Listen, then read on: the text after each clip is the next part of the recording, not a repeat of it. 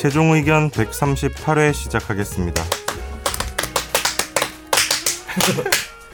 네가 치니까 김학주 기자도 박수 쳐야 되는 건 줄 알고 지금 열심히 축구 치잖아. 끝났다고 박수 치는 거예요. 배울하게 비뒤자 김학기 기자님이 이제 말리고 있습니다. 아, 네, 저는 SBS 뉴미디어국의 김학휘 기자입니다.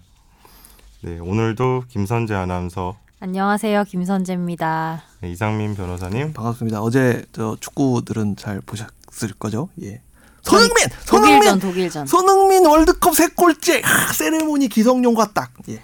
다음. 네, 정현석 변호사님, 안녕하세요. 뭐요? 축구 안 봐서 지금 아, 축구 못 보셨어요? 아, 골 넣는 건 봤어요. 어떻게 아주 시끄러워서. 얌생이 같이 보세요. 저요? 축구가 빌드업 되는 장면을 보시고. 저는 원래 스포츠를 잘안 보는데 한, 한, 그래도 한, 한국전은 보는데 어제 좀 일이 많아서 오늘도 두 시간 자고 나왔습니다. 음, 도박 칭찬해 주세요. 도박은 도박은 잘 도박이요? 보시잖아요. 도박이요? 타짜. 아니 당연히 돈 걸었으면 봐야지. 여의도 타짜시라면서. 저는 진짜 다른 건 다 놀려도 되는데 도박은 안 합니다. 놀릴 게 없어요. 별로. 그럼 여자로는. 놀려도 돼요? 네. 라고 여자가 놀리네요. 네, 청취자 청취자 사연으로 아, 벌써요? 이런 식으로 네 알았습니다. 음. 좋습니다. 안녕하세요. 제가 질문 드리고 싶은 건 최근 핫 이슈인 일명 라돈 침대에 관한 것입니다. 제가 4년 전 구매한 침대가 라돈 침대네요. 집단 소송에 참여하기 위해 신청을 할까 생각 중인데 1번 지금 제 생각으로 리콜이 이루어진다 한들 그 침대를 다시 받고 싶지가 않아요. 그래서 다른 침대를 사거나 아예 침대를 없애는 걸 고려하고 있는데 이 경우 대진 침대 측에 쓰던 침대를 수거하는 것 외에는 아무런 보상을 받지 못하는지 그리고 2번 집단 소송에 대해서 안 좋은 이야기를 하도 많이 들어서 법률 사무소만 배불리는 거다라는 얘기를 제일 많이 들었어요. 참여하는 게 맞는지 확신이 안 서서요. 제 지인이 참여한 소송에선 500만 원 정도는 보상받을 수 있다고 하던데 제 생각엔 사용한 기간이나 이런 거에 따라서 보상이 달라지는 게 맞는 것 같고 사실상 침대 회사가 리콜의 보상금까지 지급 가능할 정도의 재력이 있는지도 모르겠고요. 생각해보니 이 질문은 변호사님 입장에선 곤란하실 수도 있을 것 같아서 곤란하시다면 대답 안 해주셔도 된대요. 그래도 만약 회사가 보상금을 지급할 능력이 없다면 어떻게 되는지 정도도 정도만이라도 알려주시면 감사할 것 같아요. 어, 착하시다. 곤란하다고 생각 안 했는데 이렇게 얘기하시니까 좀 곤란한 것 같기도 하네요. 저 다음 사연 넘어가도록 하겠습니다. 진짜 안 해주려고. 네, 너무 곤란하네요, 진짜. 어, 이성민 변호사님이 좀 설명해 주시죠. 안 곤란하신 분이? 쟤도 곤란해 보이는데. 침대 침대가 제가 아는 분이 우체국에서 일하세요. 아, 배달을 고생 하시는데 진짜 많이 하시겠네.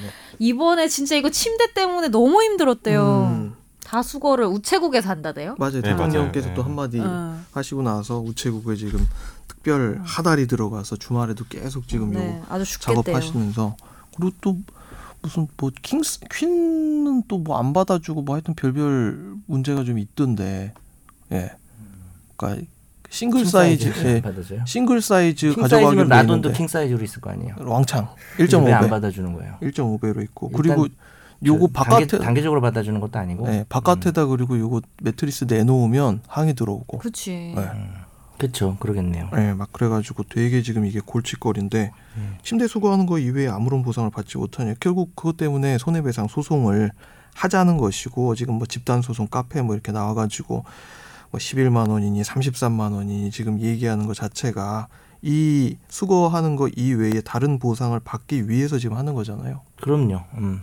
근데 지금 뭐 지인이 참여한 소송에서 500만 원 정도 보상받을 수 있을 거다라고 이야기를 들었다면 저는 그 이야기를 한 분의 어떤 이야기의 신뢰성에 대해서는 상당히 의심이 가요.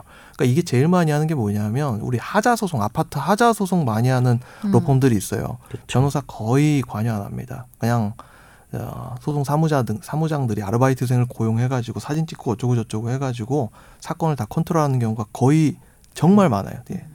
아닌 경우도 물론 있습니다, 그죠? 변호사들이 열심히 하는 아닌 경우도 뭐 거의 봤어요. 없죠. 예. 근데 보통 집단 소송이 좀 오래 걸리지 않나요? 네. 많이 걸리고 그러니까 예를. 들어서 KT 옛날에 저 그 개인정보 유출 관련돼 가지고 소송하고 이랬을 때 그때 그 이상한 아저씨들이 막 나와가지고 뭐 이거 하면 한 번에 뭐 100만 원씩 받을 수 있다 막 이러면서 뻥쳤는데 결국 뭐 아무것도 못 받고 10만 원 받고 막 이랬어요. 승소했잖아요. 일부 승소. 승소나고. 근데 일- 이게 보, 물론 case by case겠지만 보통은 얼마 정도 받아요? 없어요. 대충? 그런 거 없어요. 알- 자기가 밝혀야죠. 원고가 입증을 음. 해가지고 자기의 손해를 밝혀야죠. 그럼 막그 침대 회사에서 못 내겠다. 우리는 그 이렇게 하면. 근데 결국 이제 침대 회사가 이 그 손해를 커버할 만한 능력이 없으면 어떻게 되냐? 못 받아요.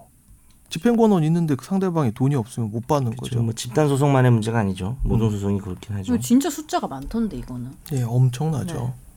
네. 저희 뭐 회사에도 많더라고요. 아, 아 진짜로요? 그래서 다들 지금 어 그러니까 지금 라, 대진 침대 중에서도 뭐 라돈 포함됐다고 뭐 발표한 종이 있고 아닌 네, 게 네. 있는데 아닌 종 쓰는 뭐 사람들도 지금 다 불안해서 찝찝하겠죠. 네, 찝찝해서 지금 침대를 보러 다니시던데 그게 라돈이 이렇게 포함될 수밖에 없는 이유가 그 종류의 밖에 어, 들어갈 수밖에 없다. 뭐 이런 확신이 있다면 모를까. 뭐 어차피 다 마찬가지라고 생각을 하겠죠. 당사자들은. 그러면 이분은 어떻게 하는 게 제일 좋아요? 일단 침거 침대는 내 보내야 되고 이거 침대 수거하는 데 있어서도 문제가 많더라고요. 아까도 말씀드렸지만 침대 수거하러 왔는데 사이즈 안 맞아서 못 갖고 갑니다라고 해서 밖에 놔두면 어, 밖에 놔두려고 했더니 아 이거 저 대진 침대 바깥에다 놔두지 말라 그래서 다시 갖고 가라고 해서 집 안방에다 랩을 다 둘러놓고 비닐로 다 둘러놓고 못 들어가게 하고 안방 자체를 못 쓰는 케이스도 있더라고요.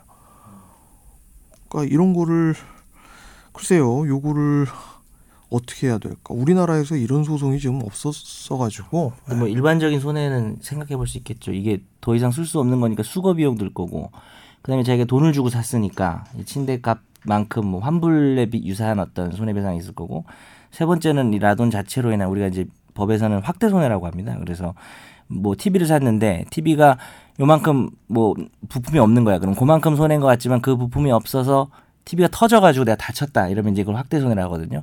뭐 이렇게 위험성 있는 제품이라면은 입증한다면은 확대 손해도 물론 가능하죠. 총세 가지 수거 비용, 교환 교환 가치 비용 그리고 확대 비용.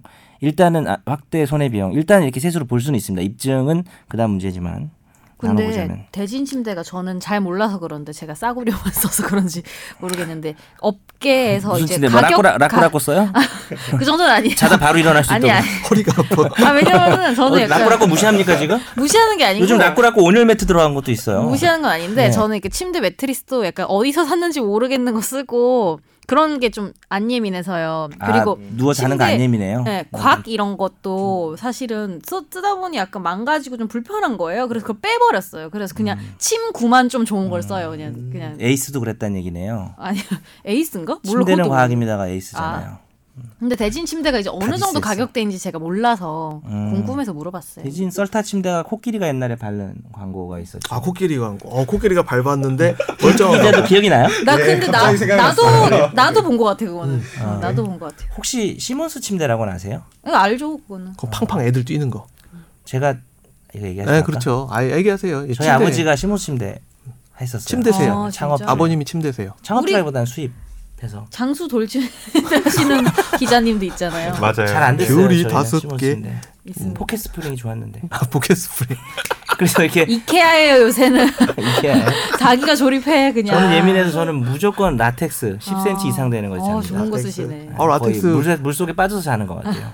라텍스. 침 흘리고 나중에 그럼 어떻게 닦으십니까?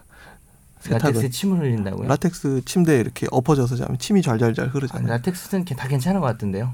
아, 자, 가끔 진드기 제거해 줘야 돼요 그거. 아, 그래요? 그 매트리스도. 뭐 말레이시아에서 왔어요? 그런 거 아니 알아요. 진짜로 그게 몇 년 쓰잖아요 침대 매트리스가. 근데 음. 진드기랑 막 좀벌레 이런 거 생긴다니까요. 진드기도 뭐 같이 사는 거죠. 같이 살아야지. 예민하대잖아요. 제발 누군가 끊어줘. 근데, 근데 집단 소송 관련해서 마지막으로 제가 음. 옛날 옛날에 폭스바겐 집단 소송 할때 아. 그때 취재를 했었는데 아 어땠어요? 사람들이 다 이게 처음에 돈이 들잖아요. 예. 집단 소송 참여할 때. 네네. 제 기억으로 딱 케이스마다 다르겠지만 한 20만 원, 음. 뭐 20만 원 후반대 이렇게 차종에 따라서 이걸 내면 돌려받을 수 있을지 모르겠지만 넣는다는 사람들이 대부분이었거든요. 네. 네네. 그, 아주 큰 돈은 아니라고 느껴질 수 있으니까. 그 애매한 돈이었던 것 네. 같아요. 근데 그래서 이번에 이 사연을 보고 그때 취재했던 사람들한테 몇 개좀 물어보셨어요? 물어보한테 여쭤봤는데 진행된 게 전혀 없다고 그런데 아니 소송을 그러니까 이분 안 때- 하시겠네요. 아니 근데 뭐 아니 약간 약간 그러니까 잊어 잊어버릴 수는 없지만 그러니까 내가 안 돌려받는다 그냥 생각하고 넣어야겠네 그 돈은 그쵸 사실상 근데 그런 심리로 넣, 넣었다고 뭐 말씀하시는 분들이 있었는데 근데 그 실제로 못 돌려받으면 그거 그래도 짜증 나고 피눈물 짜증 나는데. 꼭 부정적으로 볼 것만은 아니에요. 뭐 집단 소송 뭐 소송이 진행 중인 것. 같더라고요 아직도. 네. 네네. 그렇죠 입증 자체가 어렵고 오래 걸릴 수밖에 그분도 없고 결과가 나온 건 아니에요. 네, 결과가 나온 건 아닌 네. 거예요. 근데 소송 이런 거 이제 하실 때 공짜로 해, 공짜로 할 수는 없습니다. 왜냐하면 기본적으로 소송을 할 때 인지대하고 송달료라고 하는 비용이 나올 수밖에 없거든요. 하다못해 뭐 몇만 원이라도. 예, 예. 아, 그리고. 돈도 돈인데 약간 괘씸해서 음. 뭔가 결과를 얻고 싶어서 돈보다는 음. 하시는 분들도 있을 것 같아요. 네, 그런 분들도 계시죠. 아, 어저께 토토를 독일에 걸어갖고 아 이거 계속 이 찝찝하네. 예. 네, 그러면 다음 사연으로 넘어가겠습니다. 정 변호사님의 개그 코드를 사랑하는 청취자입니다. 의외로 이런 사람이 많아요. 본인 아니죠. 어머니신가? 누구인가? 최근 부득이한 사정으로 자주 불참하셔서 게스트로 강등되신 정 변호사님의 등업을 요구한대요. 멋지네요. 준혜원. 6.13 고마워. 지방선거 운동 기간에 홍준표 좀 들어봐요. 네. 홍준표 전 대표가 연설할 때 시민들이 특히 보수적인 성향이 강한 대구, 부산 등에서 자동차 경적을 울려서 항의하는 모습을 언론을 통해 봤습니다. 만약 지나가는 길에 한두 번 경적을 울리는 게 아니라 유세하는 주변에 차를 주차하고 경적을 계속 울리면 법적으로 문제가 되는지 그리고 질문이 하나 더 있는데 어딘지 알 것 같은데 이 부분만 글씨체가 너무 작아서 슬퍼요. 이게, 이거 읽어줄게요. 포인트야 이게. 되게 작아요. 제가 지지하는 진보 정당은 사실 당선 가능성은 거의 없습니다. 선거 운동원들도 거대 정당처럼 일당도 못 받고 자원 봉사하는 분들이 많고 후보자님들도 당선을 목적으로 나왔다기보다는 정책을 알리거나 적폐 청산 등을 위해 공익적으로 나오는 분들이 대부분이죠. 그래서 보고 있으면 마음이 짠한데 만약 유권자인 제가 후보자나 운동원들에게 바카스 등을 주면 선거법에 저촉되나요? 첫 번째 어, 한두 번 경적을 빵빵 가면서 울리는 게 아니라 유세하는 주변에 차를 주차하고 꽝 계속 뿌앙 하고 있으면 법적으로 문제가 될까요 안 될까요? 되게 될 것 같아요 안 될 것 같아요? 될 것 같아요. 될 것 같죠. 정답입니다. 선거가 아니어도 될 것 같아요. 아니 선거가 아니어도 이거는 될 것 같아요. 유세 방해죄 뭐 이런 게 성립이 되는데 네. 그걸 뭐 차치해서 그냥 안 될 것 같잖아요. 예. 하면 하면 안 하면 안, 될 될- 것 하면 안 될것 음. 같잖아요. 예. 그리고 뭐 이게 꼭 유세하는 주변에 차 세우고 하는 게 아니라 우리 뭐 SBS 앞에서 계속 누가 이런 걸 하고 있다. 이것도 하면 안 될것뭐 업무, 같잖아요. 업무 방해로 예. 그랬죠 그때. 그리고 이런 건 대부분 막 세워놓고 한다기보다는 지나가면서 보면니까 갑자기 화나가지고 음. 네. 어, 하잖아요. 보지 않더라도 옆 차문을 열고 욕을 한다든지 그건 뭐, 괜찮아요? 예, 손으로 한다든지 안 걸리면 괜찮아요. 요 정도는 어떨까요? 그냥 그 우리 초등학교 때 많이 했는데 거울로 예. 햇빛 이렇게 해가지고 눈에 이렇게 자꾸 선생님. 선생님 필기할 때 어, 그 정도? 아니면 뭐 그건 너무 대놓고 그러니까 귀금속 같은 거 주얼리로 목걸이로 이렇게 해가지고 레이저 포인트 하나 사갖고 네, 아 지금 고양이야? 그 약간. 방해 말고 웃긴 쪽으로 가면 좋을 것 같아요. 그죠? 약간 그러면은 약간 처벌하기도 약간 애매하잖아. 이상한 분장을 해서 연설 중에 현우수를 터지게 한다. 어, 그러니까 정도. 그건 방해라고는 약간 애매하니까 괜찮을 것 음, 같아요. 정통 법률 팟캐스트 합니다. 법을 어근 법을 법을 위배하지 않으면서 방해하는 방법 한번 생각해 예, 봅시다. 경적을 재미있는 경적을 올리시든지 빨간 레이저 좋은 것 같아. 그거. 빨간 레이저 레이저를 빨리 해가지고 하트를 막 그리는 거야. 레이저도 안 될 것 같은데. 레이저도 네, 안 될 것 같아. 오히려 암살 지금 그건 줄 알고 난리가 날 난리가 날 것 같아요. 경호원들이 엎드려 이러면서 음. 예. 아 바카스 등을 주면 선거법에 저촉되나요? 근데 아 이건 딴 얘기인데 운동원들 중에서도 이제 선거비 보전받는 운동원들은 이제 일당을 음. 주고 선거 운동원들을 네. 모집을 해가지고 복장도 예쁘게 이제 맞춰갖고 하잖아요. 특히 이게 돈이 있는지 없는지 여부를 가르는 저게 토시를 주는지 안 주는지 팔토시, 팔토시를 주는지 쿨토시. 돈이 없어 쿨토시로 돈 많은 데는 쿨토시로 주고 아 전혀 몰랐어요. 선거비 보전 못 받을 것 같으면 이제 아껴야 되니까 그런 거 못 쓴단 말이에요. 거기다 돈을 못 써요. 그리고 돈 많이 쓰면 이제 사람 네명씩 쫙쫙쫙쫙 여덟 명이 딱 도열을 해가지고 앞에다가 플래카드 딱 이렇게 들고 이러는데 제가 음. 네. 저희 동네에 제가 고양시 살잖아요. 막 고양, 고양. 시의원 이런 거 하시는 분인 것 같은데 그 이 뭐라고 해야 되나 플래카드 이런 것도 음. 제대로 프린트를 안 하고 음. 가- 집에서 왜 약간 공개 방송 가는데 만든 것 같은 거예요. 그래서 근데 너무 인상이 좋으시고 가족들이 다 나와서 이렇게 어, 하시더라고. 그리고 음. 그게 끝나고 잠깐 더우니까 휴식을 취하기 위해서 그 옆에 파리바게트 가가지고 이렇게 음. 팥빙수 먹고 이런 가족끼리 그 되게 짠하더라고요. 짠하다 그거는. 짠하더라고. 바카스 하나 선물해드리죠. 음. 그러니까 이것도 이런 경우에 그 후보자나 운동원 자기가 지지하는 어떤 표시로서 바카스 등 뭐 되게 비싼 거 말고 그냥 사회상규상 인정될 수 있는 정도의 음료수를 주었다. 선거법에 저촉이 될 것 같아요, 안 될 것 같아요? 안 될 것 같아요. 그렇죠, 정답입니다. 그, 야, 당신이 근데 생각하는- 답지가 있어? 어떻게 제가 알아요? 선거법 전공이 안 돼요. 예, 이런 거는 예, 무슨 저 뇌물을 준다거나 선거에 페트로 줘도 된- 안 되는 걸요? 어, 페트 약간 박스 박스. 좋네요. 예. 근데 비타오백 박스는 좀 위험하죠, 그죠? 거기에 보통 돈이 그건 좀 돈이 많이 들어. 정확하게 거기 얼마 들어가나요? 5만 원짜리 넣으면 1억 되나요? 거기 1억 이제? 들어갑니다. 원래 옛날에는 더 큰 사과 상자였는데 사과 5만 원짜리. 상자, 바카스 1억 넣어 보셨어요? 1억이요? 아이 저 옛날에 저 일할 때 보면 되게 웃긴 게 아저씨들이 현찰로 돈 들고 오는 아저씨들이 있어요. 어. 롯데백화점 저그 아, 변호사 뼈- 일할 때요? 어, 백에다가 착수금 들고 착수금. 현금으로. 착- 착수금 현금 1억으로 이렇게 그러니까 넣어갖고 우리가 탈세하고 좀 더 좋아 좋으라고 그렇게 하는 사람도 있어요. 음, 근데 태평양에 있을 때니까 그렇게 안 하지. 그건 못 받지 그렇게는. 저, 저희도 그렇게 안 해요. 태평양 아니지만 지금 무시한 거죠. 정률 무시했나요? 아니 사실 저 지금 정률 정렬도 나오고 아니잖아 지금. 중용이에요 중용. 나왔잖아요. 저 대표 변호사입니다 여러분. Wow. 오너예요 오너. 나도 오너 하고 싶다. 변호사가 10명인데 대표가 3명이야. 좀 그러긴 한데 3분의 1이 대표예요. 그만합시다. 그 정도면 약간 멘토 멘티 아니야? 대학생 때 눈치챘어? 어, 멘토 멘티. 제가 멘토 2번이에요. 선거법에 저촉 안 되니까 이 정도 성의 표시 뭐 저, 고마움의 표시 정도는 전혀 문제되지 않습니다. 네. 고민하지 않으셔도 돼요. 저는 이 사연 처음 받았을 때 처음에 나온 거 있잖아요. 예. 정 변호사님의 개그 코드를 사랑하는 청취자입니다. 음. 제가 지난주에 첫 방송 하고 네. 카톡 많이 받았는데 어 어떤 뭐라고 그러시더라고요. 다들 뭐 정 변호사님 너무 재밌다고 전달해 달라고 네? 개그 코드 너무 마음에 든다고 저는 지난 방송에 제가 가만히 있었는데요. 그러니까 원래 좋아하시던 분들이 음. 음. 굳이 확인하려고 알면서 그랬어요.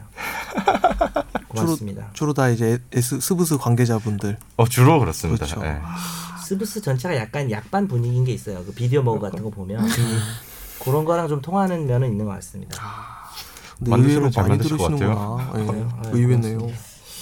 약간 근본 없는 개그 쪽에. 좀 업종을 좀 생각해 볼까? 변호사 일이 잘 안 되거든요. 다음 넘어갈게요. 농- 네, 농담입니다. 저는 최근 여자친구와 공동 명의로 투룸을 임차했습니다. 2년의 월세 계약이고요. 여자친구는 프랑스 국적으로 학생 비자로 국내 대학에서 대학원 과정을 밟고 있습니다. 90일 이상 장기 체류로요. 저는 한국인이고 같은 대학원에 다니고 있습니다. 계약서만 작성하고 이사는 하지 않은 상황이라 전입 신고 및 체류지 변경 신고를 하지 않았고 확정 일자도 받지 않은 상태인데요. 개인 사정으로 인해 저는 투룸에 6개월 정도 전입 신고를 하지 않을 예정입니다. 이 경우 여자친구가 홀로 체류지 변경 신고를 하고 확정 일자를 받더라도 대항력 및 우선 변제권을 확보할 수 있나요? 다행히 들어갈 집엔 근저당이 잡혀 있지 않습니다. 어, 뭐좀 아시네요. 글로벌 커플이네. 글로벌 G L O B A L 글로벌 커플 프랑스 국적. 프랑스 국적. 어 우리나라의 외국인 등록증 혹시 받아본 거 보신 적 있으신 분? 외국인 등록증. 저요. 하이. 당연히 많이 받겠죠. 네. 외국인 의뢰인이 많이 와서 예, 외국인 오다 등록. 꽤 오거든요. 생각보다. 외국인 등록증에 나와 있는 사람의 주민번호 끝자리 주, 두 번째 끝- 저 후반부 끝자리는 뭐와 뭐로 시작할까요? 어, 그러니까 남자는 1이고 여자는 1이잖아. 2잖아요. 삼, 사. 3, 4예요 이제. 그리고 사, 애들이 애기들은- 옛날 그치, 사람 그치, 친해지. 마세요. 그다음에 넌 5번인가? 하여튼 외국인은 그럼 몇 번일까요? 3, 4.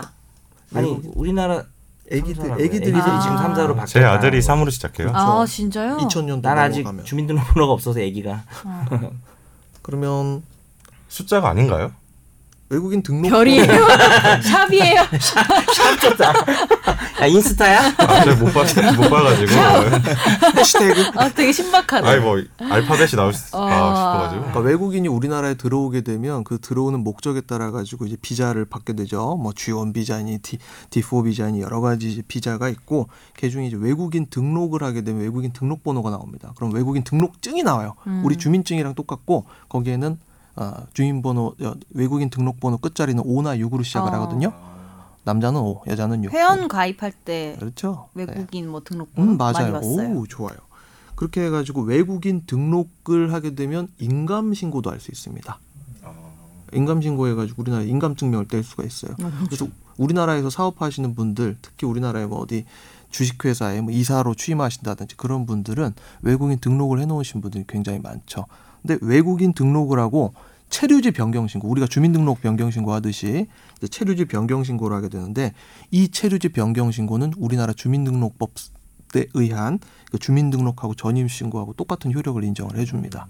뭐 조금 더 보충하면 원래 주택임대차 보호법이라고 있잖아요. 임차인을 보호하는 그 전입신고하고 확정일자 받으면 그게 이제 그 법에는 대한민국 국적을 가진 자연인만 되도록 돼 있어요. 그래서 회사나 외국인은 안 되게 되어 있는데 그 출입국 관리법에 보면은 90일을 초과해서 체류할 경우에. 예, 그 지금 여기 보니까 이 사연 있으신 분이 90일 이상 장기 체류.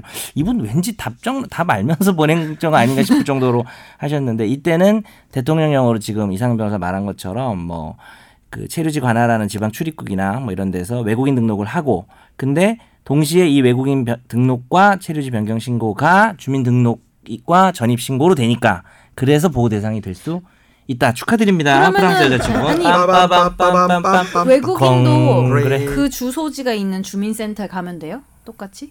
외국인 등록이 돼 그 있는 곳에 주민센터 가면 등록이 돼요. 자기가 돼 있으면 근데 등록을 할 때는 무슨 그게 있어요 관할 지방 출입국이나 외국인 어. 관서의 장 뭐 이렇게 돼 있습니다 이게 아, 제 그냥 말은 자- 확정일자 받을 때. 어 거기 그건 그냥 돼요. 가면 되죠 가면 돼요. 네. 외국인 등록이나 아니면 거소 등록이라고 돼 있어요. 법인 등기 서비스 하다 보면 엄청 많이 봅니다. 축하드려요. 저도 다음 달에 이사를 가가지고. 어. 어디로 관심이- 가세요? 저희는 이제 부천으로 이사 가려고요. 전 예전에 어디 사셨는데? 지금은 이제 서울에 살고 있죠. 네. 잘 나오셨어요. 아내 직장이 부천인데 거기 아, 유치원 하고 있습니다 거기서 아, 저는 저도 아기 때문에 가거든요. 처가가 부천이라 아. 음. 저- 결국 유치원 갈 나이가 아직 안 됐죠. 아직 안 됐죠 네. 육아 데뷔, 육아 데뷔. 때문에 저희 유치원으로 오세요 나중에 알려주세요. 네네 근데 원장이 좀 이상해요 나중에. 이거 잘라서 보내자. 어디 카톡, 보내요? 그 와이프 카톡 음성 메시지로. 제가 네. 네. 네. 한번 부탁드려요. 그래도 청취자 사연이 무난하게 넘어갔네요 아 그리고 제가 마지막에 말씀드린 건 대법원 판례로 인정된 겁니다 아, 그 점 참고하시고요 음, 행복한 사랑하세요 저희 메일 주소 한번 꼭 알려주세요. 네, 저희 메, 메일이 없대요. 사연이 많이 오고 있죠 아이.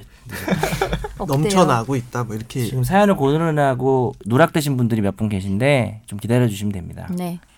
final 골뱅이 sbs.co.kr입니다. 힘없이 웃지 마. 들통나잖아. 허탈한 웃음. 우리 왜 요즘 이렇게 사연이 없나요?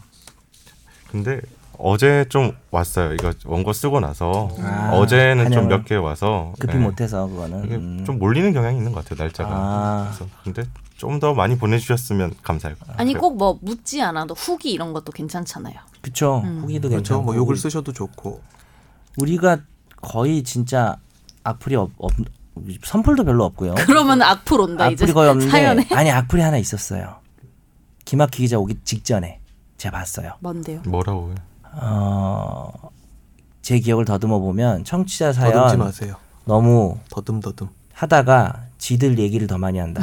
아 미안해 지금 다 하고 나서 얘기해서 미안한데 좀 사과드립니다. 그래서 그 뒤에 돈을 안 줘서 그러나 어, 변호사들이 이렇게 아, 나와가지고 팩트로 어, 이렇게 때려맞네요. 예, 돈을 좀 주세요. 돈줘 이씨. 어. 박정훈 돈을 사장님. 주면 좋은데 그것과 별개로 근데 제 생각에는 나는 그런 게 있어요. 돈을 줘도 아마 이럴 것 같아. 어, 그 진짜 정확해. 어, 내가, 지금, 내가, 그런- 내가 지금 그걸로 개그 그랬는데 어, 물론 엉망 돈을 청취자. 청취자분이 오해하셨습니다. 돈을 네. 줘도 이렇습니다. 어. 라고 말하려고 그랬는데 네. 제 생각에는 이제 우리 손님 끊긴다. 저는 돈을 주시면 열심히 잘 자신이 약속한 있습니다. 저는 늦었어. 만 원만 주시면 열심히 열심히 아는 것보다 안 하는 아 하는 것보다 그 뭐지 자기 하고 싶으면 못 하는 게 더 힘든 사람들이 많아서 여러분 아니 좀 더 열심히. 근데 원래 우리 스타일이 그래요. 딴 얘기 많이 하고 또 딴 얘기를 안 하고 건조하게 사연만 알려 답해드리면 또 그게 더그 리플이 더 많이 달려요. 왜 이렇게 진지하냐? 언제부터 이렇게 진지하냐라고 리플 막 세 개 연속 달리고 그랬어요. 그래서 하여튼 저희는 열심히 좀 해, 지금처럼 좀 유지할 것 같아요. 그래가지고 아주 지금처럼. 저- 정확하게 답을 좀 반만 하는 곳은 이제 법률구조공단이 되게 답을 잘해줍니다. 거기도 좋고 저희도 그리고 저희 얘기하는 와중에 나름대로 핵심은 좀 말씀드리도록 노력하겠습니다. 상민아, 너도 그러겠다 그래. 하고 있습니다도 아니고 노력하겠습니다. 저희가 다 잘못했죠 뭐. 법적 효력이 없는 말이죠. 예, 뭐 저 다 그런 거죠. 인생이 여러분들 다 방법이 없습니다. 좋은 경험했다고 생각하고 넘어가시는 거죠. 김무성 저희 중동고등학교 선배님께서 그 명언을 남겨줬죠. 진짜로? 아, 있어 진짜 아, 혹시 그 명언도 안 쳐다보고 했나요? 안딴 쳐다보고. 놀룩 명언. 아, 네 넘어가십시오. 네 넘어가겠습니다. 화재 판결인데요. 이제 정현석 변호사님이 골라주셨어요. 아 정현석 변호사님의 어, 이거. 전문 성성 관계 나오는 대체했어요. 심 씨랑 서 씨 이거? 네, 네. 네 네 네. 정말 화제의. 판결인 것 같아요. 네. 30세 여성 심 씨는 42세 남성 서 씨로부터 인스타그램 쪽지로 연락을 받은 뒤에 카카오톡을 주고받았대요. 해시태그 그러다 같은 달 말 처음으로 오프라인에서 만났고 둘은 서 씨의 차량에서 성관계를 가졌습니다. 이후에 함께 골프 여행 등을 다니며 수차례 성관계를 가졌는데 두 달 뒤쯤 서 씨는 심 씨에게 그러니까 남자가 여자에게 일방적으로 결별을 통보했는데 이 여자 심 씨는 미혼인 줄 알았던 서 씨가 실제로 유부남이며 자녀까지 있다는 사실을 알게 돼요. 결별한 후에 알게 된 결별 통보 받 다음에 알게 된 네. 거예요. 만남 초기에 결혼을 했느냐고 질문했지만 그런 사실이 없다라고까지 말을 했는데 심 씨는 속은 채 성관계를 가진 것에 대한 정신적 고통에 대한 위자료로 3천만 원을 배상하라며 소송을 냈는데요. 서울중앙지법은 손해배상 청구 소송에서 이 서 씨가 위자료 300만 원을 지급하라면서 원고 일부 승소 판결했습니다. 아, 정 변호사님 최근 계좌에서 300만 원이 빠졌네요. 내가 이 사연 보낼 때 이게 또 나라는 식으로 서 씨야, 몰아가지 서 말라. 건지훈이 없으니까 이상민만 입틀막 하면 된다. 서 내가 씨. 이랬잖아요. 네. 근데 근데 나 진짜 가명 서씨 쓰는데 아. 가명 서씨 써요 가명. 항소하실 건가요? 저요? 해야지 이 정도면. 300이면 싸게 나온 것 같은데 이 나쁜 자식이 너무 여러분 이렇게 어, 우리는 개그를 하고 있지만 이 또 피해자라고 할 수 있을까요? 하여튼 이 이게 사실은 뭐 폐지된 혼빈간하고 좀 유사할 수도 있겠죠. 혼인 근데 뭐 이 남자는 그래서 제가 이제 판결을 읽어봤어요. 그랬더니 혼인빙자 간음은 아니고 물론 이제 그 죄가 폐지됐지만 이 남자가 이 웃으면 안 되는데 위자료가 깎인 이유가 있어요. 3천만 원을 천, 뭐 했는데 3천만 원 조금 많았 고요. 사실은 뭐 한 천만 원 정도는 받을 수도 있었는데 깎인 이유가 아, 계속해서 만나면서 나는 결혼 생각이 없는 남자야. 라는 말을 한 거를 재판부가 고려하고 있어요. 독신 주의인 척? 예, 그러니까 뭐 이제 결혼할 것처럼 속였다면 더 위자료가 커졌겠죠. 그게 감경 사유예요. 네, 그게 감경사유예요. 그리고 그러면은 유부남이 그러니까 제가 바람 요- 피울 요령을 알려드리는 건 아니에요. 그런 건 네. 아니고요. 나는 결혼 최대한 생각이 없어. 결혼 생각이 없는 그러니까. 척을 해야 되나? 그리고 또 이제 원고분이 많이 화가 나셨겠죠 여성분이. 근데 이제 과도한 증거 수집 행위를 통해서 좀 많이 이렇게 좀 괴롭힌 부분도 있긴 하대요. 그리고 실제로 이 남자가 또 이 이 여자를 공갈죄로 고소를 했어요 이 사건에서. 근데 이제 무혐의가 나왔는데 이 여성분은 나 공갈 무혐의 나온 것도 저는 저기 부당한 기소를 해- 저 고소를 했다라고 해서 소- 손해배상 청구했는데 그거는 인정되지는 않았어요. 그거는 뭐 정말 허위 사실로 막 구속되게 하고 막 이 정도 돼야 위자료가 생기는 거라서 그건 아닌데 자 어쨌든 여기서 이 여성의 피해 법익은 뭘까요? 이 여성이 피해를 봤다고 하는 권리는 뭘까요? 그러니까 그거를 모르겠어. 약간 이게 봐서. 법적 용어예요. 우리가 참고로 개헌 논의할 때 나온 헌법상 권리로 좀 등장을 했을 거고 간 법조 계셨으면 간통죄에서 주로 나오는 네 뭘까요? 성적 자기결정권입니다. 예, 그래서 어, 애매할 수는 있어요. 성관계를 가지고 싶은 사람과 가지고 싶을 때 가졌기 때문에 침해되지 않았다고 보일 수도 있으나 그 과정에서 저 사람이 기혼 남성이고 자녀까지 있다라는 거는 성적 자기 결정을 할 때 중요한 판단 요소인데 그랬으면 안 했겠죠. 그렇죠. 어. 어, 그걸 좀 속여서 속임수를 통해서 했기 때문에 성적 자기 결정권 침해로 볼 수도 있는 것이죠. 역시 치매를 많이 해보셔서 잘 알고 계신 잘? 듯합니다. 전문가. 저는 저의 성적 자기 결정권도 잘 없어요. 무슨 아 얘기 이상해져. 더 얘기가 더 이상하네요. 아 죄송합니다. 네. 무슨 행동을 하고 다니? 있으세요. 아니, 뭐 피해자까지는 아닌데요. 있으십니다. 네, 저는 아 얘기가 되게 이상해졌네요. 아니 뭐 그런 뜻이 아닌데 그런 뜻은 또 뭔가요? 하여튼 저 없었던 걸로 편집은 하지 않겠습니다. 당당하게. 와 근데 저는 약간 저는 이 중에서 제일 사실 나이가 어리고 인스타그램도 열심히 하지만? 쪽지로 열 인스타그램 쪽지로 연락을 해서 실제 만나가지고 이렇게까지 간다는 게 너무 신기하긴 한것 같아요. 그 문제의 DM이죠. 이 남성이 먼저 DM을 보내가지고 다이렉트 메시지 DM.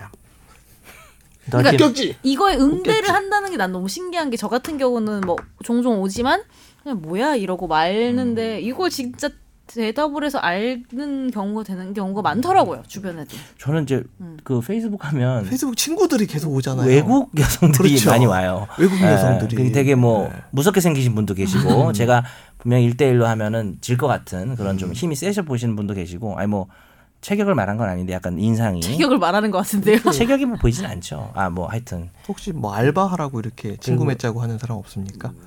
저한테요. 고수익 알바. 요새 많이 오던데요. 고수익 알바. 다 차단하는데. 그렇죠, 그렇죠. 저는 이 판결 봤을 때전 네. 액수가 좀 액수가 제일 구- 왜 이렇게 나지가 제일 궁금했었거든요. 아, 네네. 통상적으로 이게 그렇죠. 이렇게 나오는 건가요? 이게 지금 음 유부, 유부남인 걸 속이고 성관계를 가졌다에 대해서는 그러니까 보통 우리가 이제 부정행위 있죠. 네. 어, 부부인데 바람을 폈다 그러면 이제 이 바람핀 내 배우자나 저 내 배우자가 뻔히 알면서 바람핀 사람에 대해서 인정되는 게 보통 한 3천에서 아주 심할 때는 한 5천까지 대놓고 대놓고 막 놀리고 막네 남편 어떤 줄 알아? 막 이런 거 있잖아요. 드라마에 많이 나오는. 몰라. 왜 몰라?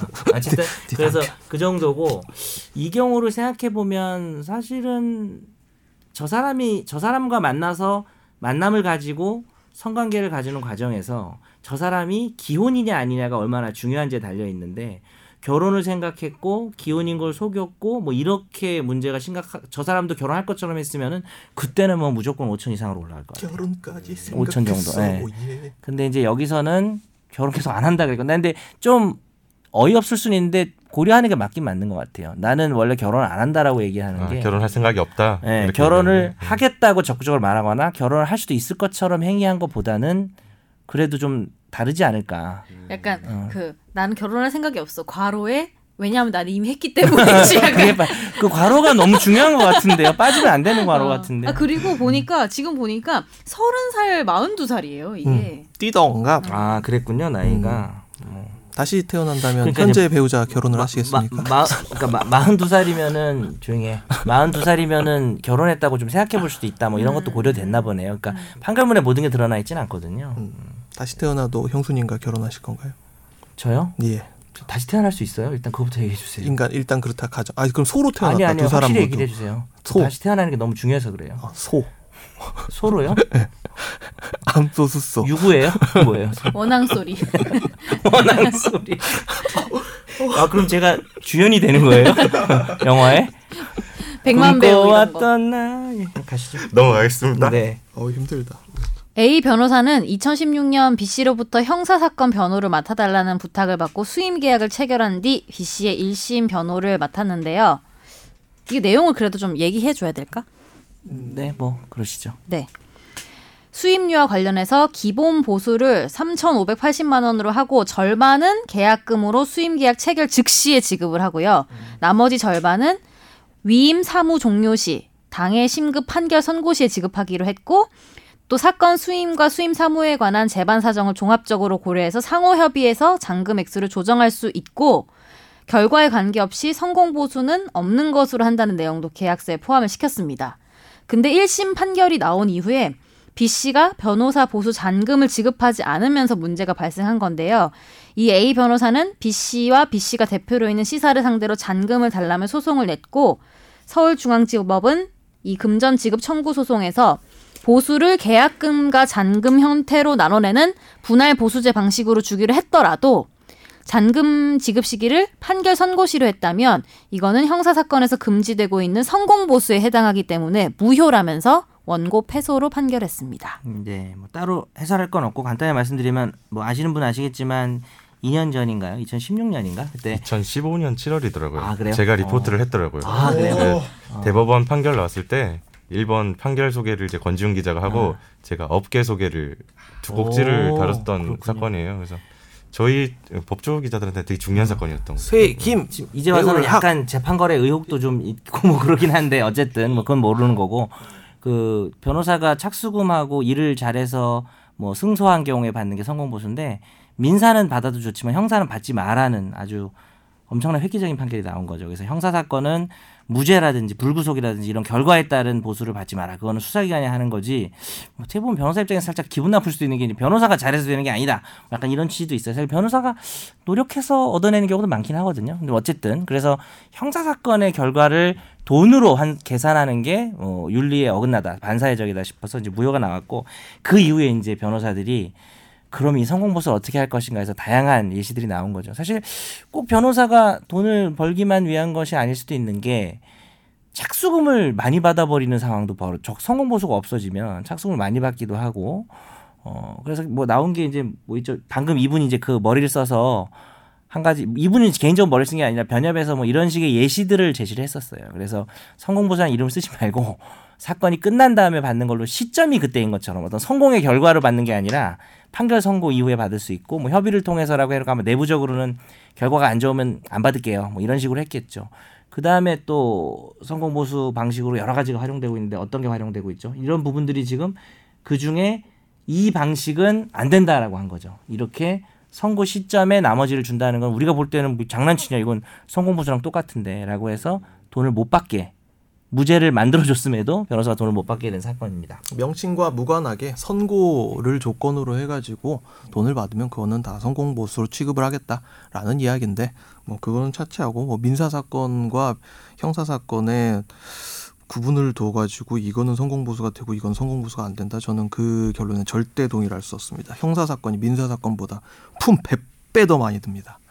구속 사건 걸리면 사실은 100배 많이 좀 들고요. 오해하시면 안 되는 게 뭐 저희가 돈을 더 받기 위해서 이 판결을 비판하는 건 아니고 받는 방식이 여러 가지가 있을 수 있는 거잖아요. 초반에 다 받을 수 있는 거고 나눠서 받을 수 있고 결과 거지. 초반에 돈을 거의 안 받고 결과가 좋은 거에만 줄 수도 있는 거고 초반에 돈을 많이 받고 결과랑 상관없이 그 뒤에는 안 받는 걸로 할 수도 있고 좀 그래서 자유롭게 할 수 있는 부분인데 조금 법리적으로는 변호사들은 좀 무리한 게 아니기 의뢰인한테 꼭 좋은 건가라고 얘기가 있긴 합니다. 그런 이야기 있었던 것 같아요. 착수금을 높이면 이제 일반인들이 이제 접근 자체가 좀 어려워지고 그렇죠, 그렇죠. 뭐 그래서- 그런 이야기도 있었고 반대쪽 얘기는 뭐 네네. 이를테면 기소 단계 뭐 아니면 구속 단계 음. 단계별로 이렇게 보수를 책정을 해버리면 뭐 정관 예우 정관 예우 문제에서 자유로울 수 없고 네네. 그, 그래서 없애야 된다. 뭐 그때 찬반 양론이 팽팽했던 맞아요, 상황이었던 맞아요. 것 같아요. 뭐 바- 우리나라만 그래요? 글쎄요. 그- 우리나라만 그렇 거의 우리만 그런 것 같긴 해요. 입법례를 잘 못 보긴 그러니까 입법례 중에 성공보수 자체를 금지하는 입법례도 있는데 있긴 있는데, 예, 있는데 많지는 않아요. 그거는 이제 그 나라의 이제 특성이 있고 우리나라 같은 경우 그러니까 민사 사건과 형사 사건을 구분할 어떤 그게 있는가 그리고 반사회적인 성공 보수와 반사회적이 아닌 성공 보수를 그럼 구분할 수 있는가 그럼 성공 보수. 그러니까 이게 문제가 되는 건 그동안 전관 예우도 아니고 그냥 전관 비리죠. 썩어 빠진 개 전관 쓰레기 같은 인간들이 헛짓거리를 해온 것들을 지금 이런 식으로 규제를 하겠다는 취지인데 실제로 일을 해가지고 업무에 따른 정당한 퍼포먼스 퍼포먼스에 따른 대가를 이제 수령하고자 하는 그런 그 맥락까지 그냥 형사들. 다안 된다라고 하는 거라서 형사 사건을 전문으로 하는 형사 전문 변호사인 저로서는 이거는 받아들일 수 그렇죠. 없습니다. 이분 이렇게 해서 그 정관예우 문제가 해결되는 게 좀 전혀 아니고 오히려 모든 걸 다 뒤덮어버리는 측면이 있, 는것 같긴 해요. 변협을. 조져야 돼요. 변협 조지고 그리고 예전에 저 저그 관에서 나온 양반들을 싸그리 조지고 그래야지 뭐 말도 안 방금- 되는 짓거리 해놨어. 방금 발언은 이상민 변호사 개인의 의견이고 개인의 의견이에요. 제 개인의 SBS 의견인데 서울 방송과는 무관하다는 서울, 걸 서울 방송. 우리 서울 방송 맞아요? 맞죠? 예. 빗돌이 네. 수원 방송 아니죠? 서울 서- 방송이에요. 어. 네. 예, 무능력한 변호사 협회들 예, 다 개- 갈아엎어야 됩니다. 넘어가도 될까요? 네, 네. 아니, 진정원 뭐 혼자 변협 얘기는 좀 듣고 싶긴 한데 예. 다음에 한번 네, 변협을 다음에. 한번 주제로 삼아 볼까요? 어, 변협 재밌을 것 같은데. 회장님도 아, 모시고 중간에 관계자 예, 모셔서? 중간에 잠깐 나가시라 그러고 또 할 얘기하고 나중에 맞짱이라도 뜨겠군요. 예. 네, 이제 집중 탐구로 넘어가겠습니다. 이야 드디어 저희 난민 문제를 가져왔는데요. 그 이제 최근에 제주도에 온 예멘인들이 난민 수용을 해야 되냐 마느냐를 놓고 지금 좀 찬반 논란이 있긴 한데 네. 이 문제를 저희가 국민청원이 제가 확인해 보니까 현재 몇 명입니까? 지금 51만 6천 명 정도더라고요. 우리가 이거 기사 쓸 때 25만이었잖아요. 네 맞아요. 그래서 방금 전에 들어오기 전에 확인하니까 51만 6천 와, 명이에요. 두 배네. 근데 아직 7월 13일까지 청원 마감이니까 아직 남아 있고 더 올라갈 것 같아요. 그래요. 서둘러야겠네요. 제가 이 가져온 안 거는 돼, 네, 국민청원에 대한 좀 답을 우리가 할 수 있지 않을까. 음, 뭐 청와대가 답변을 내놓겠지만 그 전에 좀 뭐 이상민 변호사님이랑 정현석 변호사님 의견도 듣고 싶고 네. 아니 근데 왜 우리나라는 사실 이런 게 생긴 지 얼마 안 됐잖아요. 이런 문제가 생긴 지 진짜. 근데 그렇죠. 그렇게 오래된 미국도 난리더라고요. 그냥 이런 것 때문에. 아직도 음, 어느 사회나 존재할 수밖에 없는 것 네, 같아요. 어려운 것 같아요. 근데 난민 문제는 사실 미국 같은 데는 좀 오래됐지만 뭐 우리나라도 뭐 제도적으로는 오래됐지만 이렇게 난민이 우리. 우리의 문제라고 느낀 게 어. 이번이 사실 저는 처음인 네, 것 네, 같아요. 맞아요. 뭐, 음, 체감 한, 어, 몸에 와닿게 느낀 거는 예, 뭐 처음이죠. 시리아 난민 문제 됐을 때도 사실 저는 외신 느낌이었거든요. 그러니까 외국 기사다. 국제부 기사. 그래서 이번에는 사실 저의 문제가 된 것 같아서 약간 좀 느낌이 다르더라고요. 이게 아니 그리고 진짜 실제로 이렇게 다니면서 만나게 될 수도 있는 부분이잖아요. 정말로. 그리고 이번에는 여성주의적 관점도 좀 같이 논의가 되는 것 같아요, 그죠? 그러니까 음. 뭐 모든 페미니즘을 표방하는 페미니스트 운동하는 분들이 그런 건 아니지만 어, 페미니즘 일각에서는 페미니즘적 시각에서 난민을 반대하는 의견도 있는 것 같더라고요, 맞죠? 네, 맞아요. 맞습니다. 뭐 첫 번째로 제가 좀 이제 짚고 넘어가고 싶은 거는 이게 6월 13일 날 청와대 국민청원이 올라왔는데 그때 이슈가 되고 법무부랑 법무부랑 이제 뭐 정부가 대응 내놓는 거가 몇- 좀 있어요 몇 개가 이거에 대해서 좀 적절한지 저는 좀 의문이 있거든요. 그래서 이를테면 저기 6월 20일 날 이제 세계 난민의 날 맞아가지고 이 관련 기사들이 쏟아지거든요. 그죠? 근데 법무부에서는 이제 몇 가지 이제 설명 자료를 막 내요. 그러니까 난민이 신청자가 급증하고 있고 지금 이제 제주도 난민 문제로 인해서 이러이러한 조치를 하겠다. 그 내용 보면 뭐, 네, 조치 내용이 뭐죠? 뭐 범죄 예방 교육을 실시하겠다. 음, 네, 뭐 이를테면 예멘인들이 제주도에서 취업 설명회 등 많이 오잖아요. 네, 그때 이제 범죄 예방 교육을 하겠다. 아니면 농축 수산업 등의 그 취업. 일, 예 일자리 잠식 가능성. 그러니까 국내 이제 우리나라 사람들이 영향 안 받는 업종에 취업을 허가하겠다. 네, 그 다음에 결정적으로 6월 1일자로 제주도에 무사증 입국 허가 국 허가가 그러니까 무사 그러니까 비자 없이 더 입국이? 허가돼 있는데 예멘을 거기서. 불허하는 나라로 지정했어요. 일단 당부를 떠나서 이러한 조치의 이유는 법무부 입장에서는 지금의 상황들이 어, 국민들에게 가장 중요하다고 생각되는 거를 이런 관점으로 바라보는 거죠. 그러니까 아, 예멘 난민들이 들어오면 범죄가 늘어날 것이다. 그리고 우리의 취업 자리가 위협을 받을 거고 어, 이건 뭔가 제한을 해야 된다는 그런 시각들이기 때문에 이 조치로 발표한 게 주로 이거 세 가지였던 건가요? 제일 먼저 발표한 게. 네 맞아요. 그 음. 뭐 처음에 이제 설명 자료라고 첫 6월 19일 날 내놓은 거 보면 이제 난민 현황에 대해서 설명을 했고 네, 현황. 근데 계속 뭐 그렇겠죠. 6월 20일 날 난민의 날 맞아서 이슈가 되니까 이제 청와대랑 법무부에서 이제 관련해서 좀 대응들이 나오는데 이런 부분들인 거거든요. 주된 거는 어, 우리나라에 피해를 끼치지 않도록 하겠다라는 게 주된 거네요. 근데 한 가지 오해를 좀 짚고 넘어가야 되는 게 이거 관련해서 빨리 지금 이 사람들을 내쫓아야 된다라는 굉장히 그 의견들이 많이 있거든요. 예. 그러니까 그 이유에 대해서는 약간 이제 포비아적 시각도 있고 그렇지 않은 시각도 있는데 기본적으로 사람이 우리나라가 난민 인권 협약에 가입이 돼 있고 난민법이 이제 2013년 7월 1일부터 시행이 되고 있고 있거든요. 누군가가 우리나라의 이미그레이션을 통과하면서 나는 난민으로서 이제 자격을 인정받기 그렇죠. 위해서 신청을 하겠습니다라고 한다면 그 사람은 세 가지 선택지를 받게 되는 거예요. 난민 신청자로서 지위를 일단 획득을 하고 그 다음에 이게 인정이 되면은 난민이 되고 그리고 인정이 안 될 경우에도 인도적 체류 허가를 받을 수가 있고 그리고 난민 신청자로서의 지위가 계속 이제 어, 장기간 이제 기- 지속이 되면 이 사람이 밥 먹고 살 수가 없기 때문에 6개월 이상 이 사람이 여기서 치- 이 대한민국에 체류를 하게 되었을 경우 이 사람을 이제 일을 할 수 있도록 허가를 해주게 돼 있어요. 그리고 그 사이에는 이 사람이 살 수 있도록 생계비를 지원하고 살 곳을 마련해주고 더하기 의료적 지원을 해주게 돼 있고 그게 다 이제 난민법에 지금 그쵸. 입법이 돼 있는 내용이에요. 근데 네. 그거 자체를 지금 하지 말고 이 사람들을 당장 내쫓아야 된다. 이거는 우리나라가 할래도 할 수가 없는 내용이거든요. 근데 거기서부터 오해가 심각하기 때문에 일단 요걸 하나 짚고 넘어가고 싶어요. 사, 사실은 짚고 넘어간다고 말했는데 이- 이게 답, 답정로 같은 느낌이고 이게 사실은 답일 수도 있는데 지금 반대하고 찬성할 그러니까 타당하고 뭐 인도주의고 뭐고 간에 이렇게 돼 있어요 지금 규정이 그리고 우리 내부 국내법만 그런 게 아니라 조약 가입이 돼 있기 때문에 회원국이기 때문에 그거를 안 하게 되면 국제사회에서 알다시피 다 그러니까 우리만 고립해서 살 수 있으면 북한처럼 어, 북한도 요즘 은 그렇지 않지만 그 미국이 오히려 그렇다고 해야 되나 중국이나 그러니까 우리가 남 눈치 보지 않고 살 수 있으면은 되는데 그게 전혀 안 되는 상황이고 국내법도 이미 2013년인가요? 그때부터 발효된 상황이라 지금 이 청원이 무슨 의미가 되냐면 법을 없애고 실정법을 다 없애자는 뜻이 되는 거예요, 사실. 청원 제목이 난, 난민법 폐지 아, 그렇죠. 네. 예, 그렇죠. 제목이 사실 그렇죠. 근데 그러니까 그게 근본적인 것을 다 질서를 다 무너뜨리는 거라서 이거는 이렇게 우리가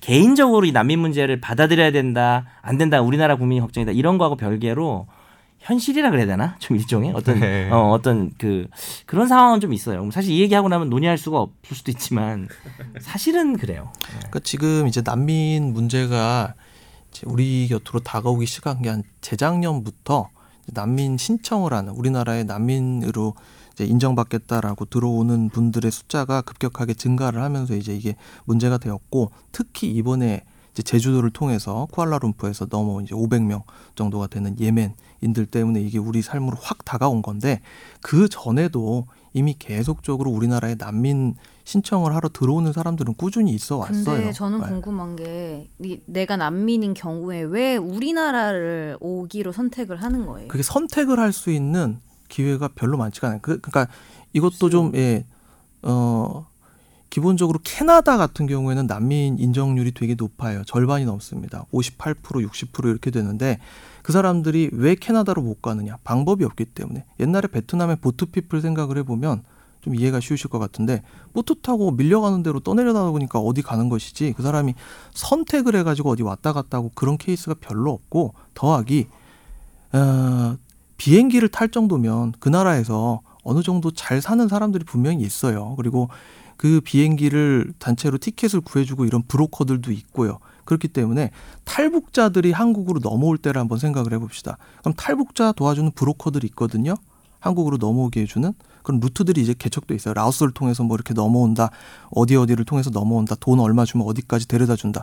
그래서 브로커가 있다는 게 지금 이 예멘인들의 입국의 어떤 문제에 있어가지고 이 사람들이 취업 목적으로 들어온 사람이다라는 거를 단정짓는 그런 요소는 되지 못해요.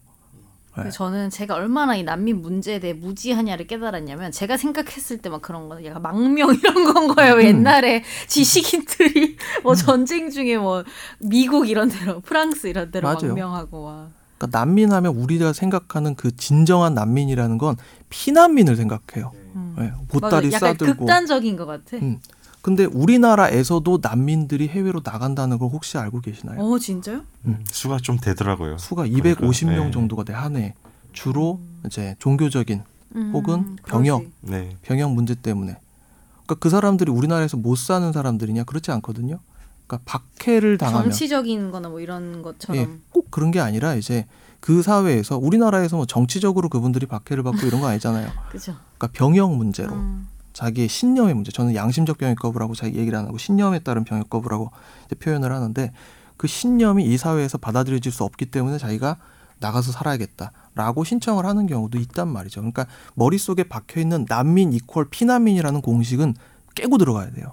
그러면은 저는 궁금한 게 난민으로 우리나라에 신청이 받아들여져서 들어오게 되면은 그 어떤 국적이나 뭐 이런 건 어떻게 되는 거예요? 국적은 그 나라 국적을 계속 유지를 하면서 유지를 하면서 예. 취득할 수, 뭐 요건이 되면 뭐 취득할 수도 있겠지만 취득하신 분들도 계시더라고요. 예. 귀화할 수도 예. 귀화라고 귀화가 어. 되면은 가능한데 기본적으로 우리나라의 난민 인정률 자체는 굉장히 이제 낮은 편이에요. 음. 세계적으로 봤을 때도 4.1% 되더라고요. 네. 예. 4.1% 얘기를 하는데 전체 신청자 대비로는 이제 절반으로 떨어져요. 2%. 신청자 대비는 한 2%. 어 맞아요. 예. 이 지금 심사 종료된 사람 중에 인정자를 그렇죠. 보면 4.1% 정도고요. 예, 지금까지 이제 2018년 5월 달 현재 기준으로 했을 때 난민 신청자가 4만 470명, 4만 명이라고 이제 잡고 그 중에 심사가 완료된 사람, 심사가 완료된 사람이 2만 명 정도 됩니다. 2만 361명 이야기를 하는데 이 중에 실제로 난민으로서의 자격이 인정되어서 우리나라에 계속 체류를 할 수 있는 사람은 839명 정도예요.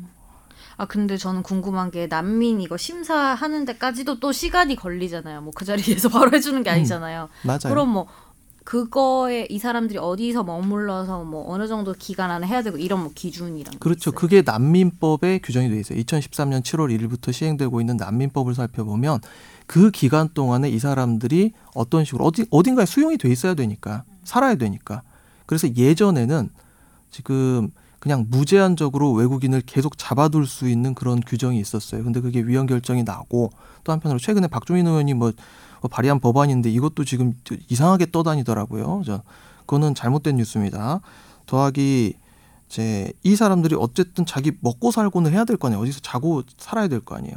우리나라에 들어오게 되면 일주일 정도, 일주일까지 이제 출입국 관리법 그리고 난민법에 따라 가지고 이 사람이 어떤 신청을 하는지를 이제 일차적으로 걸러내는 절차를 거치고 나서 이 사람들이 이제 우리나라에 취업을 할 수가 없잖아요. 돈을 못 벌잖아요.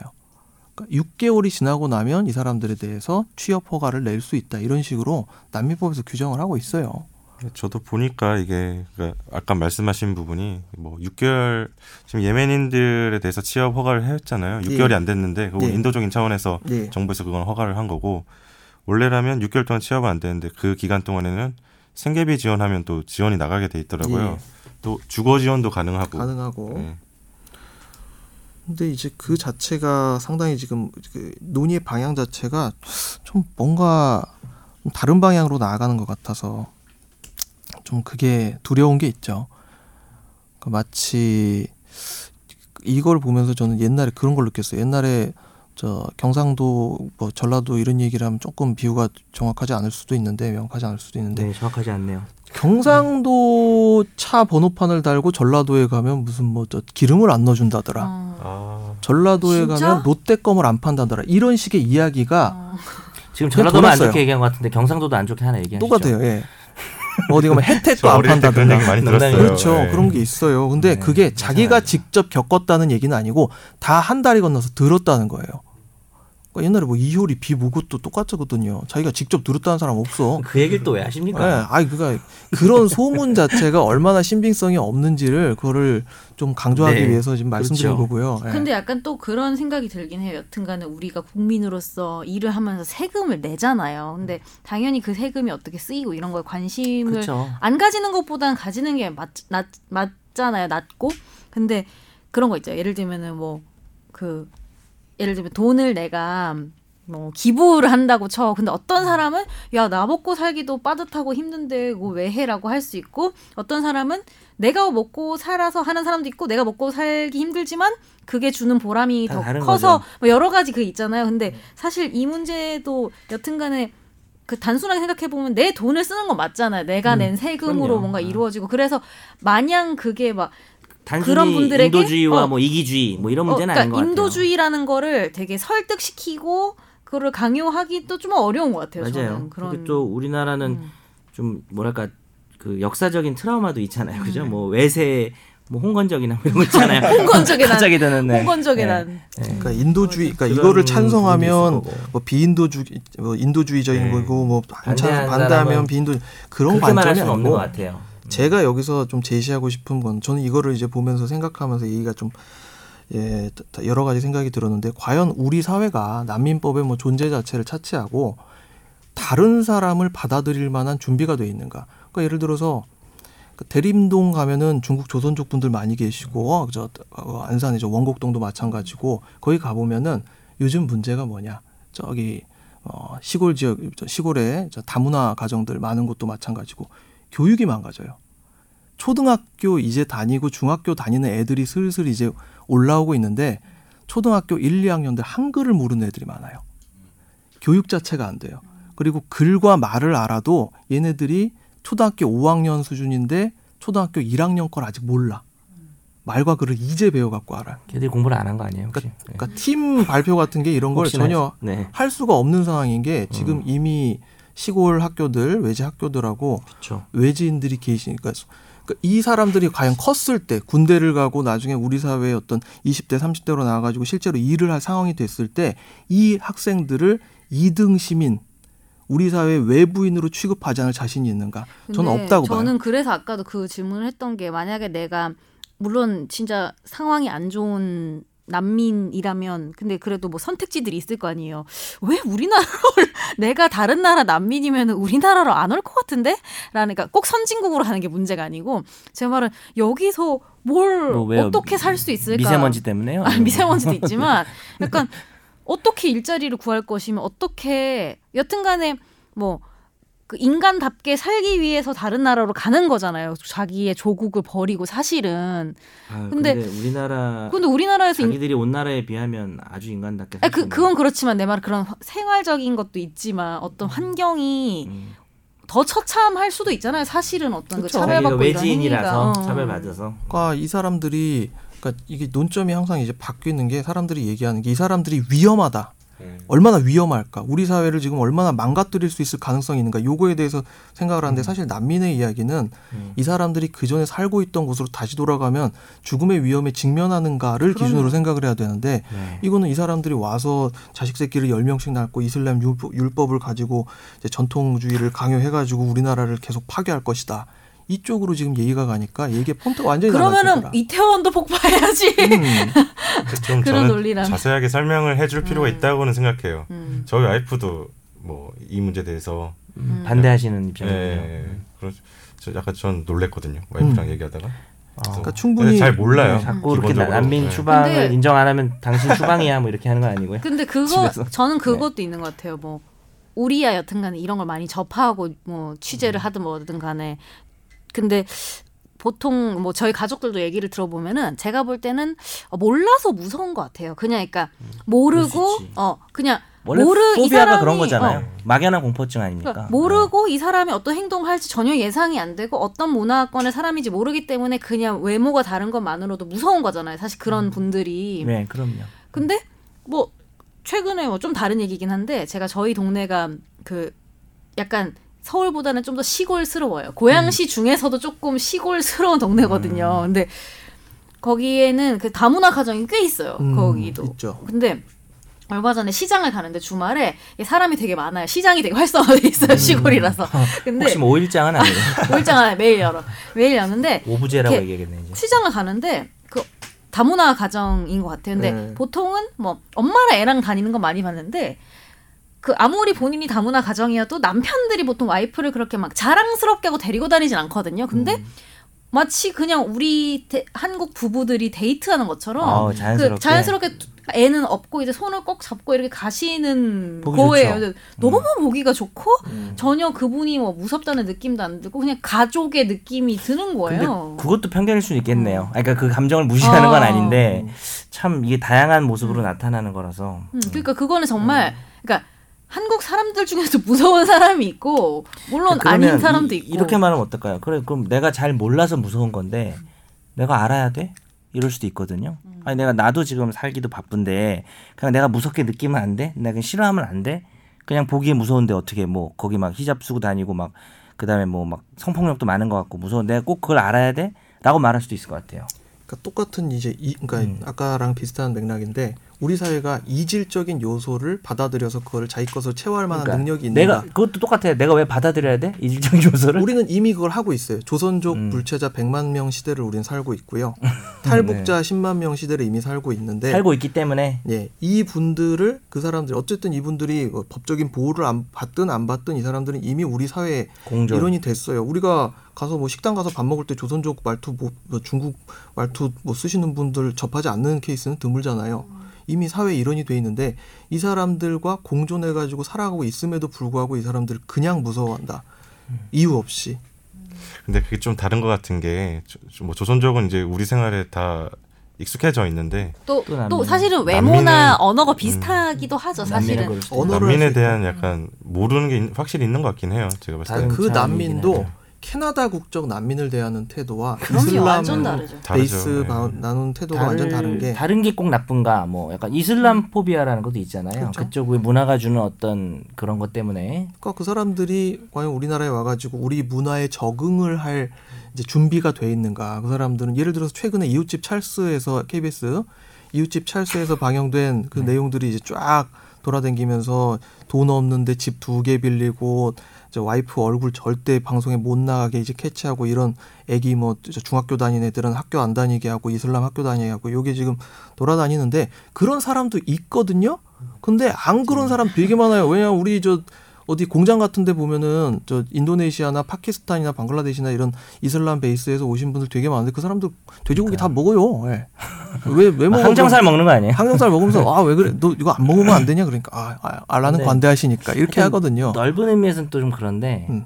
난민 문제에 좀 집중해서 얘기를 해보면 아까 이제 제가 했던 질문으로 저는 돌아가서 아니 난민은 진짜 우리가 더구나 예멘 쪽이고 이슬람 쪽이고 우리는 무섭고 무섭고 그냥 무섭고 말고 싶은데 내가 뭐 공부해야 되나 이럴 수 있는데 그거에 대한 답은 그냥 제 생각으로는 뭐 일단은 우리가 하나의 사회 구성체를 이루고 있고 객식구 다른 외지인이 들어오는 거에 대해서 우리의 우리가 낸 세금 뭐 비용 쓰이는 게 싫을 수 있고 우리 자리가 위협받고 범죄 우려 뭐 이런 거 다 인정될 수가 있는데 난민이라는 개념이 물론 이제 난민 심사를 통해서 인정돼야 되는데 그렇게 안 하면 죽는 사람들이라는 거죠. 돌아가면 죽는 거죠, 예, 그러니까 사실. 그냥 생존 자체, 인간의 생존 자체 그렇게 한번 접근해서 난 그래도 관심을 갖지 않을 거야라고 할 수도 있어요.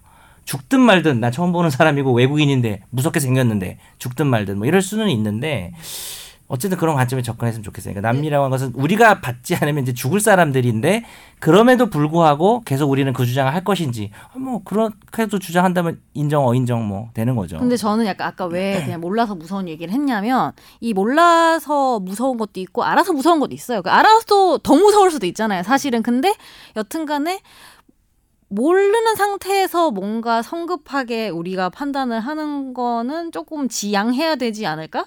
그리고 사실 이 되- 저는 되게 좋은 기회라고 생각하거든요. 왜냐하면 저는. 나름대로 뭐뭐 전공도 외교학도 했고 음, 그런 아, 공부를 아. 많이 했다고. 그랬거든요. 오늘 좀 얘기하는 것 같더라. 주- 아니 딴 때보다. 생각해도 음. 저는 초등학교, 중학교, 고등학교 그리고 교양 수업, 뭐 전공 수업까지 안 가더라도 난민이란 말을 들어본 적도 없어요. 난민이 뭔지도 모르고. 근데 대한민국의 어떤 교육의 현실이 그렇다는 거예요. 난민이 일단 뭔지 가르쳐 줘야지 알고 무서워하든지 뭐 거부를 하든지 할거 배우- 아니에요. 본인이 열심히 안 한 거 배우지 않았어요? 보트 피플 뭐 이런 거 배우지 않았어요? 어릴 때? 근데 약간 이 난민이란 개념과 음. 왜 우리가 뭐 강조되지 그들을- 않았다는 어, 뭐 거죠. 받아들여야 되는지 뭐 그리고 국제 법엔 어떻게 되는지 이런 거 전혀 뭐 접해본 적이 없거든요. 음. 이제서야 막 접하는 거잖아요. 그러니까 난민 그러니까 난민을 막 무서워할 필요는 없다는 저는 그 얘기를 좀 하고 싶은 거예요. 그러니까 그 난민은 무조건. 받아들여야 된다 이것도 그건 아니고. 네. 우리나라에서 이미 난민을 받아들이는 건 굉장히 난민으로 인정받는 거 우리나라에서 엄청나게 별따기입니다. 너무 힘들죠. 800명밖에 일단 안 돼요. 없다, 별로. 이때까지. 일단 별로 예. 없다. 이 역사를 800? 통틀어서 예. 그러니까 10년을 통틀어서 800명인데 이 한 해에 800, 여덟 명이야. 아, 아니, 94년부터 여덟 명. 신청자가 있었으니까 예. 사실상 24년 됐거든요. 24년 동안 24년 동안. 836명인데 예. 그리고 이제 법원에서 특히 행정소송으로 그러니까 처음에 출입국 관리소에서 이 난민 소, 난민 여부에 대해서 판별을 하는데 한 번에 난민 판별할 때 위원회 열어가지고 한 번에 한 2천 명씩 해버리고 그래 1천 명씩 2천 명씩 그러니까 그거는 별 의미가 없어요 그냥 저 서류 보고 한 번 넘겨보고 응응 응 하면서 거의 안 돼 안돼 응 그래 안 돼 안 돼 이렇게 하고 넘겨버린 수준에 불과하고 행정 소송을 만약 하게 되면 행정 소송은 난민 이제 지위 불인정에 대한 취소를 해달라라는 마지막 구제 수단이죠. 음. 소송인데 여기서 행정 소송 할 때 네가 그 나라에서 박해받으면은 또 죽을 수도 있다 뭐 이런 사실을 입증하세요라고 하거든요. 근데 그건 돌아가서 죽어보는 수밖에 없어요. 아 뭐가 있어 없어요, 아무것도 거의. 없지 피라미나 저 피라민이라고 생각을 하고 서류를 뭘그 가지고 있겠어요. 네. 제가 그 난민 소송 하신 분 변호사님한테도 여쭤봤는데 아, 네. 그냥 첫 마디가 그거더라고요. 이거는 난민 인정받으려는 사람한테 무한한 입증 책임을 부과한다. 음. 이를테면 그 나라에서 구금됐던 증거를 가져오라고 하는데 오, 뭐 없어. 어떻게 가? 어떻게 때려가? 그러니까 네. 못 때려가고 그런 증거가 없는 나라도 있어요. 때 예. 자체가. 행정 소송으로 그걸 입증하는 건 거의 불가능하고 그래서 걔네들이 그거를 그 난민으로 이제 신청받은 인정하시 인정받으려는 분들이 그때 증거 자료를 쓰는 게 SNS를 많이 써요. 그래서 스마트폰을 소중하게 생각하고 들어와요. 왜냐하면 SNS에 오늘 나는 어떤 일이 있었다라는 식으로 일기 써놓고 이거를 가지고 행정소송 입증 자료로 쓰고 난민 이제 인정받기 위해서 쓰고 이런 케이스가 정말 많아요. 그래서 우리나라에 지금 인정되는 케이스도 그런 이제 증거 자료를 그거라도 확보를 해가지고 나 여기 100% 돌아가면 되는 건 아니지만 예, 그걸로. 나 소년병으로 지금 여기 갔다가 이거 이거 셀카 찍고 막. 음, 셀카 찍고 소년 착각. 차가운 소년병의 하루 뭐 이렇게 해가지고. 그래야 그래가지고.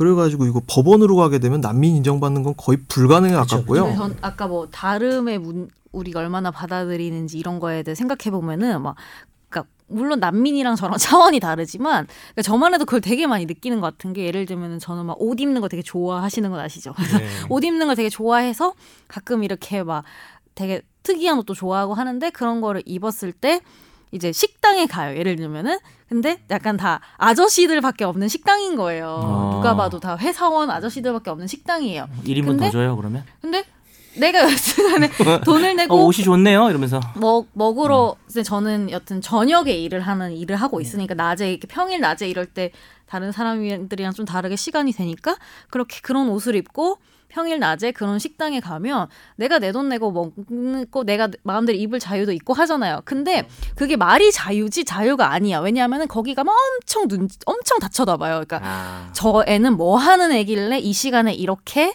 저렇게 입고 와서 먹을까? 엄청 근데 외국만 가도 물론 옷 자체도 다양하지만 회사원들도 아니어도 쳐다보거나 이러진 않거든요. 근데 우리나라가 유별나게 같은 나라 사람인데도 엄청 쳐다보고 막 자기네들끼리 얘기하는 게 다 들리고 막 그런 것 같아요. 그냥 제가 느끼기에는. 저는 처음으로 돌아가서 그냥 난민법 돼 있는 대로만 잘 했으면 좋겠어요. 그냥 뭐 난민법 시행될 때 법무부 보도자료 낸 걸 봤는데 거기선 뭐 인권 국가로서 국제사회에 기여할 수 있는 기회가 커졌다 뭐 그런 식으로 대대적으로 홍보를 했는데 그리고 실제적으로 난민법 이번에 저도 이번 기회를 통해서 난민법을 봤는데 대부분 단계별로 뭐 신분별로 처우라든지 다 잘 정리가 돼 있더라고요. 그래서 뭐 심사 단계에서 잘 하고 뭐 근데 제도적으로 그러니까 법적으로는 잘 돼 있는데 현실에서는 잘 안 된 것 같아요. 아까 전에 이, 이상민 변호사님 말씀하신 것처럼 그 1차 심사는 법무부에서 1차 심사하는 심사관들이 전국에 뭐 30몇 명 정도래요. 그럼 작년에 9,900명 신청했거든요. 단순히 계산해도 한 명이 200몇 명씩 가야 되는 거니까 음. 하루에 하루에 한 명 심사하기도 벅찰 것 같아요. 예. 근데 어쨌든 여론조사 같은 거 보면 이제 대다수 국민들이 반대하는 여론이 더 많은 것 같긴 해요. 오늘 우리 모여 보니까 네 명은 다 대체로 지금 좀 그 여론하고 반대로 얘기하는 것 같아서 저는 반대 입장을 취하도록 하겠습니다. 아니 근데 저는 약간 그 약간 개인 개인으로서 좀 얘기를 하자면 어떤 직업 같은 거 상관없이 그냥 제가 되게 이, 살면서 중요하게 생각하는 게 물론 뭐 돈이나 이런 것도 있지만 되게 멋이랑 되게 나이하게 들릴 수도 있는데 되게 사람이 멋있어 보이는 거 이런 거에 대해 저는 되게 높은 가치를 부여하거든요. 그러니까 내 평가가 높겠네. 그래서 뭐 명품 이런 것도 다 팔리는 게 사실은 멋있어 보여서 입고 싶은 거잖아요. 사실은. 근데 저는 우리 사실은 애국심이 별로 없어요. 그냥 요즘 20대고 그냥 애국심이란 게 없는데 만약에 음, 어떤. 어떤 사회를 생각했을 때. 어떤 정말 그쪽에서 박해를 받고 생존하기 힘들었던 난민이 대한민국이란 곳에서 잘 적응을 해서 인간답게 살고 그리고 나중에는 자기 조국에 있는 다른 사람들을 위해 또 좋은 일을 할 수 있고 이런 사람으로 성장할 수 있는 곳이 대한민국이라면 되게 애국심이 생기고 되게 멋지고 어디 가서 나는 자랑스럽게 멋있는 나라로 얘기를 할 수 있을 거거든요. 그냥 저는 그래요 개인적으로는. 아까 뭐 마무리 발언인가요? 아까 뭐 저도 얘기를 했지만은 그들이 근데 이제 그들이 오지 않으면 죽을 수밖에 없는 상황이라 해도 만약에 우리 사회에 끼치는 해악이 심대하다면 그건 받을 수 없는 문제라고 봐요. 이제 근데 우리 사회에 끼칠 해악이 심대하다라는 부분이 입증된 것도 없고 개인적으로는 그럴 것 같지도 않은데 당연히 그럴 것으로 생각하는 그게 이제 그 포비아겠죠. 그런 분위기라는 생각이 요즘에 좀 들고 예를 들어 예전에 우리 정영섭 그 음, 외국 네네. 그 이주 노동자 정책 실장이 나왔었거든요. 게스트로 나왔었는데 그때 얘기했지만 그, 그 연결되는 게 외국인 들어오면 범죄 얘기하는데 실제로 외국인 대비 인구 대비 범죄율이 우리나라가 뭐 수십 배 높았나? 하여튼 뭐 하여튼 훨씬 높죠. 그러니까 훨씬 낮기 때문에 이제 그럼에도 불구하고 발생하는 문제 를 그렇게 좀 두려워하는 것 같고 그다음에 이제 아까 뭐 여성주의적 시장 얘기, 시각 얘기를 하고 뭐 얘기를 전혀 안 한 것 같은데 분명히 우리 사회보다 더 성차별적이고 남성 위주의 문화를 가진 집단인 것 같긴 해요. 어 근데 이제 그런 것은 어떤 페미니스트들이 이야기하는 부분이었던 것 같은데 그렇기 때문에 난민을 반대한다는 것은 좀 부당하다고 생각하고요. 어 난민을 받아들이는 과정에서 받아들이기도 힘들겠죠 사실 몇 프로 안 되니까 과정에서 우리 사회에 자기들도 와서 적응을 하려면 우리 사회에 뭐 재사회화가 돼야 될 거 아니에요. 그러면 교육을 좀 우선적으로 한다든지 단순히 어, 그러니까 우리랑 문화가 다른데 솔직히 뭐 성차별적이거나 너무 그런 문화를 가지고 들어오면 사회 해악을 끼칠 수 있잖아요. 그 과정에서 뭐 교육을 통해서 뭐 제도를 통해서 해결할 문제지 그걸로 난민을 반대한다는 건 좀 부당한 것 같습니다. 갑자기 갑자기 마무리해도 돼요, 근데 이렇게 근데 뭐 제가 난민- 가야 돼서 네. 하시 죠. 그러니까 딴 건 몰라도 뭐 난민을 저는 뭐 이건 뭐 찬성 반대 뭐 이렇게 얘기할 건 아닌 것 같고 다 자기 생각이 있으신 것이고 그 생각이 뭐 우- 우리가 옳고 자시고 뭐 이- 이런 얘기를 하고자 하는 바가 아니고 이것만 하나 생각해 달라는 거예요. 너무 무서워하지 마세요. 예. 너무 무서워할 필요는 없습니다. 800명 우리가 지금 뭐 500명이 이번에 제주도로 들어왔다. 그 중에 실제로 난민으로 인정되실 분 우리나라의 현 체제 추세에 비추어 봤을 때 10명도 안 돼요. 그 지금까지 24년간 들어온 800명의 난민들 그 사람 모두 무슬림도 아닙니다. 이. 그 사람들이 우리나라를 망가뜨릴 거였으면 공비예요 이분들은 울진 삼척 교육을 무장 제대로 받고 울진 삼척 무장 공비 사건 검색해 보시면 들어오네. 예 음. 공비가 아닌 이상 이 사람들이 우리 사회를 막 망가뜨리고 성범죄를 박저지르고 댕기고 그런 일은 없어요. 그러니까 유럽에서 문제되는 건 인구의 한 2% 되는 사람들이 들어와 가지고 자기만의 문화를 형성하고 그 나라의 걸. 받아들이지 못하고 이래서 네. 그렇지 우리나라에 들어오는 거는 배 타고 들어오거나 저 비행기 타고 들어가나 안 그러면 북한 넘어와야 되는데 북한 넘어다 죽어요. 지뢰밭이 얼마인데 DMZ 건너와야 되는데 도라산역에서 저 뭐 귀순할 일이 오, 있어. 방금 래퍼 같았어. 예. 말 빨랐네. 너무 두려워하지는 사실 않으셨으면 우리나라에 좋겠습니다. 들어온 사람이 더 많죠 내국인 중에. 정현석 변호사님부터 해가지고 김학휘 배우를 하게 비휘 그 두려움을 용기로 바꿀 수만 있다면. 누구인가 누가 소리를 내었는가 어, 비, 나보다 더 비슷한데? 열받아요. 이제 마무리 해야 될 것 같아요. 했어요. 다 했어요 저희는. 이제 김 기자님께서 한번 해주시죠. 아, 저는 난민 문제 딱 처음 생각했을 때 일단 너무 막연한 공포를 가지지 말고 그거 뭐 그렇고 정부에서는 조금 더 설명을 해줬으면 좋겠다. 그리고 그렇죠. 정부에서 지금 뭐 난민을 어떻게 바- 우리가 어떤 기준으로 받아들이고 있고 예멘인 지금 제주도에 들어온 예멘인 난민 신청자들에 대해서 앞으로 이렇게 할 거고 뭐 이 만약에 거기 법에 따라서 난민으로 인정이 되면 어떻게 할 거고 이런 절차들을 전혀 모르고 있는 것 같아서 사람들이 그렇죠. 그걸 좀, 좀 알려줬으면 좋겠어요. 미워해도 네. 알고 또 미워해야지. 피해가 없을 거다라는 안심시키는 거에만 그치지 말고. 네. 어. 아니 근데 저는 약간 마지막으로 마지막인가? 아무튼 개인적으로 하시죠. 저희 어. 끝났는데. 그 뭐지? 그 왜 잘하잖아요. 약간 그 공공기관 이런 데 잘하는 게 자기네들 되게 업적 같은 거 좋은 사례 이렇게 모아서 막 잘하잖아요. 그런 거. 근데 이 문제에 대해서 왜 안 하는지 잘 모르겠어요. 그러니까 정- 잘 정착해서 잘 살고 계신 난민들의 사례를 몇 개만 보여줘도 제- 되게 안심될 것 근데 자, 같은데. 자 신이 없으니까 그 그런 걸 또 홍보했다 또 욕 먹을까봐. 제가 할게요. 제가 문제라. 제가 제그 하키 부분은 제가 할게요. 기자님께서 예. 취재를 하신다고. 네. EBS의 저 다문화 고부 열전이라고 있습니다. 네. 그거 보세요. 예. 저, 저는 약간 기다리고? 있어요. 이거 어. 아니, 아니 국민청원하고 진짜로? 아니, 이, 이걸 기다리는 게 아니라 문재인 대통령이 현황 파악을 지시했거든요. 그랬죠. 그리고 이제 문재인 대통령이 어, 어떻게든 우리 정부의 입장을 나올 거니까 이 이번 케이스가 이 난민 문제에 있어서 약간 바로미터 개념이 되지 않을까. 아. 어, 바로미터. 야, 기자 같다. 근데 이거 아. 기자들이 더 빨리 취재한다. 정보보다 이런 사람들. 아 그럼 직접 뭐 난민 체험도 하고 그러시나요? 저요? 외- 외국에 나가 난민. 체험? 아 그런 건 안 하죠. 그런 것도 해보시면 또 좋을 것 같아가지고 아닙니다. 네. 네 그러면 아유 예 오늘 최종 의견 마치겠습니다. 네. Good night.